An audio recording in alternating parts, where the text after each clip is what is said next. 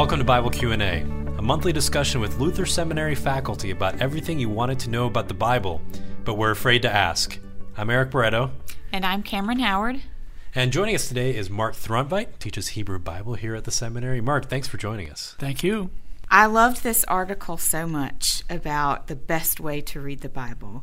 And I knew the answer would be there's no one best way to read the Bible. but immediately I was impressed with how you reminded us that reading the Bible should not be a task. It's not another New Year's resolution. It's something to progress through through the year, and you have to get this amount done. But that it's more of a practice. So, what are some of your favorite strategies? Start us off with some your favorite strategies for making a practice out of reading the Bible. Well, I think the strategy that that I utilize more in my own reading are those final observations that I have in the article. I think remembering that speed is not of the essence. It doesn't matter if you finish the Bible in a year. The point is to be reading the Bible. And mm-hmm. if you read the same chapter for 15 times in a row, that's mm-hmm. just fine. Mm-hmm. You're reading the Bible and you're getting something out of it. If it gets boring, move on. that never happens. oh yeah, on your side of the Bible. Oh yeah, know, on our side. side. my side of the fence. Yeah, yeah, yeah. But, but I think that's actually really important. I've seen a lot of people posting on Facebook these um, kind of year long. Mm-hmm. You know, where you pick out texts and you do that, which I think some of us are wired and like to do checklists. So that could become a practice instead of a, a task you know, once you kind of get into that habit. But that doesn't work for everybody, right? That sometimes it's just asking somebody, where is a good place to start if these are my questions of faith, if these are the things I'm thinking about. And that could be in Psalms, it could be in Acts, it could be in First Chronicles, who knows, right? But lots of different places to start. Sometimes it programs them for failure, though, if they've got ah, a checklist yes. and they miss a week sure. or they miss a two day and they think they've got to start all, all, over again or it, or, or it doesn't next count. year. Yeah. That's right. yeah. Or wait till next because it says right. January 15th on there and I uh-huh. missed January 15th. Right. right. Not good. Yeah. And I appreciated the permission to read from different translations because not every translation is as enlivening as others, and that you get to see that not every translation leads you to the same place when you read. I think that's true. I, when I was a pastor, uh, the Living Bible had just come out, and I was talking about the NR, or the RSV and the, the standard translations. And when I would go and visit people in their homes, they would have those Bibles on the coffee table uh, with leaves being pressed in them and twenty dollar bills and uh, you know wedding certificates yeah. and that, but hadn't really. They would crack when you'd open them up. Hmm. Then we go in the kitchen and there would be a coffee stained, beat up, old, wrinkled hmm. version, the Living Bible, and I said if this is the Bible those people are reading, this is the Bible I have to be reading so that we know what's going And I got kind of hooked on it. Now, it's not an accurate translation, it's a paraphrase, it's biased in many regards, but it is an interesting translation to read, particularly in conjunction with others. Mm-hmm. From that day on, in my Bible reading, every month I read from a different translation. Mm. I've done that for oh I don't know how many years, yeah. and you learn a lot about translation. You learn a lot about the Bible. Mm-hmm. You learn what the good ones are. You learn what the bad ones are. Mm-hmm. You learn which ones work. Yeah, I often get asked by people. They, will ask, and our students do this too. Sometimes they ask, "What's the best translation of the Bible?"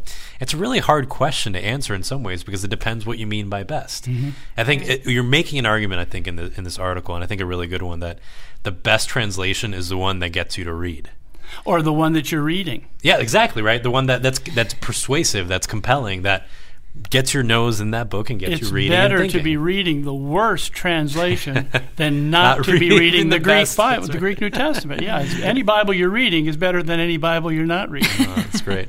God can work through any Bible. Yeah that you're reading. Sure. It's easier for God to work through some of them than others. I think you may want to talk about that yeah. at some time. It's part of professional duty for us to have opinions about such things. That's but, right. But like when it comes to the daily reading practices that people are engaged in, read what works for you. I think that's a really good piece of advice. And try out multiple yes. ones. Yes. Yeah. so just, even if one is working for right. you, give another one a try. Check one out from the library, something yeah. you've never Well, and, and go to Goodwill and thrift shops. They're always filled mm. with Bibles that are in really good shape. That's why they're at Goodwill, is because nobody's using them. Right. And they're cheap. That's right. Or online for free. So Online lots, for lots- free, Yes. Lots of good better. possibilities. I also really liked number three and number four on your list. Uh-huh. I think they're kind of related. The sense in which I remember as a kid sometimes, I don't know if you two did this as a kid, but I would, if I was really sad or forlorn or, or something, I would throw the Bible open and put my finger down, and that would be the text that God is speaking to me at that moment. Usually that would turn out really poorly, and I'd find something terrible. But um, but this advice to kind of read whole books, I think, is really important. Talk a bit about why you think that's important. That's more the second, the number four, reading the whole gospel. Those of us that teach Bible are well aware of the fact that these things were not written as lectionary pericopes. They weren't written as these little snippets that we hear. No chapters, no, No verses. No chapters, no verses. Maybe no, paragraph breaks or sentence breaks, and yeah, These were written as whole units to be. It would be like watching Modern Family, and you work, watch the first three minutes on Monday, and you watch the next three minutes on Tuesday. It, you lose the continuity of Yeah, what's yeah. going on in the story. These people were literary geniuses. They mm-hmm. knew what they were doing. They put this material together in a reasonable way.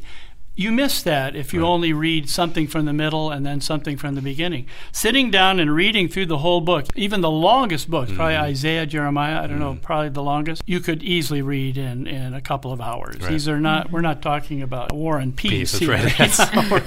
That's trying to think. What's the stereotypical long book? Oh yeah, War and, War and Peace. Peace. That's right. That would be the reason for that is that you hear those books in the way that they were intended to be read. Mm-hmm. You, you experience them as a whole.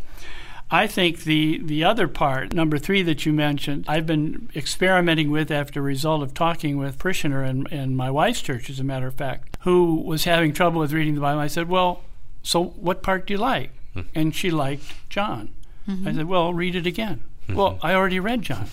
Well, so, so what? People have Read been it reading and again. rereading for two She thousand. read it again, and she read it again. She read Oh, it again. She said, you know, every time I read it, I see something else in there. I Yeah. said, keep doing it. Turn it over and over, as the Yeah. rabbis say. Learn Yeah. and learn and read. I have read Jonah in my Hebrew classes Yeah. for 34 years, at least twice a year.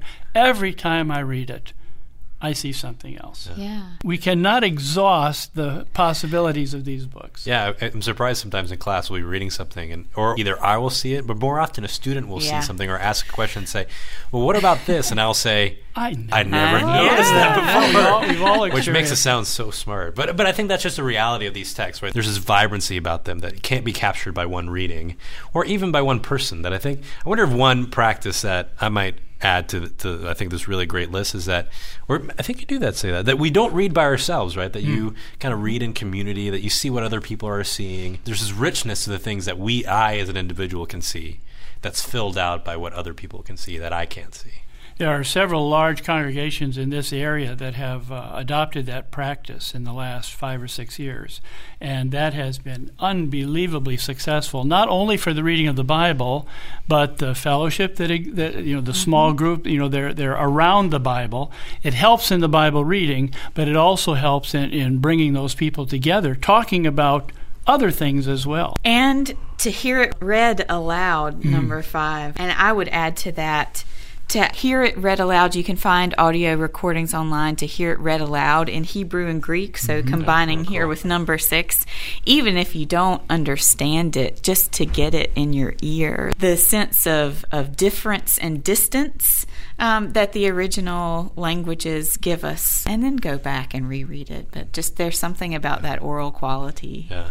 And for those who are able, 15, 20 years ago, Jim Boyce, who used to teach Greek here, and I, who was teaching Hebrew at the time, had uh, students. They were twins. One went on to get a PhD in Greek. One went on to get a PhD in Hebrew. They were, we were their advisors, but we were Wait, on the is it- story. is this a real story? This is a true story. I don't know. It sounds, this is a it true sounds like story. the beginning of a, of a joke. No, What I learned from them is they would get up early in the morning, run five miles, come back, read a chapter of the Vulgate in Latin, a chapter of the Old Testament in Hebrew, a chapter of the Quran in Arabic. They knew all these languages. Wow. And a chapter of the New Testament in Greek. Now, when I say read, I don't mean translate.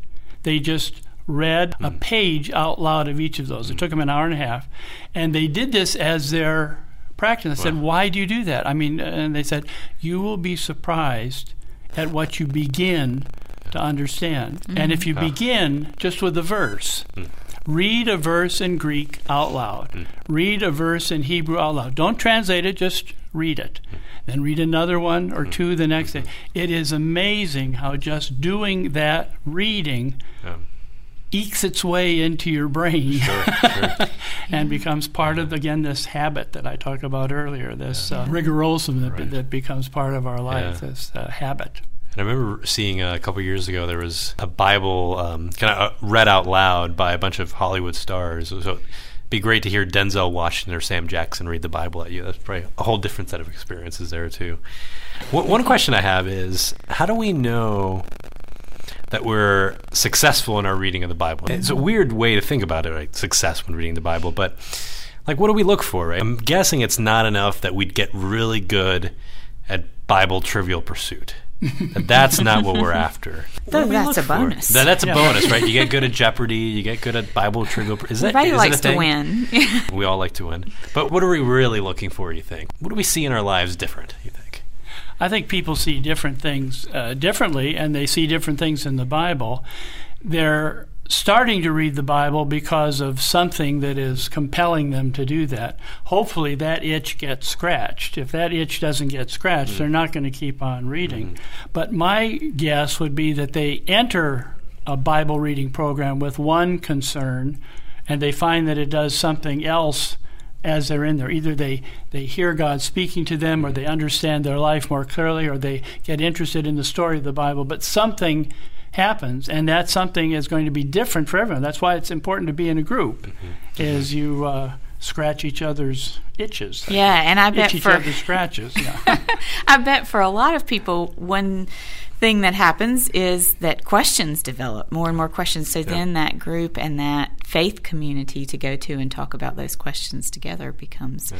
very helpful indeed. Yeah. I imagine that um, one way we might see this working out in our lives too is that as we're moving through everyday life, we'll find certain Bible stories popping up in our minds. Not because they're one to one correlations or because, see, this is the perfect verse for this particular situation, but because maybe we'll see something new as we're moving through it and you think, wow, what, maybe, I suddenly understand this text in a way I couldn't have imagined before. And that might be one way that the, the Spirit is working through us or if you're in the what would Jesus do mm-hmm. camp, yeah. you now know what Jesus might have done, and right. you can you can see. Usually, mm-hmm. my answer is, I don't know. I I don't know what Jesus would do in this situation. Yeah. Thanks for joining us, Mark. I think this is super helpful. Thank you for having me. Thank you for joining us on Bible Q and A. You can find more information at enterthebible.org. Join us again.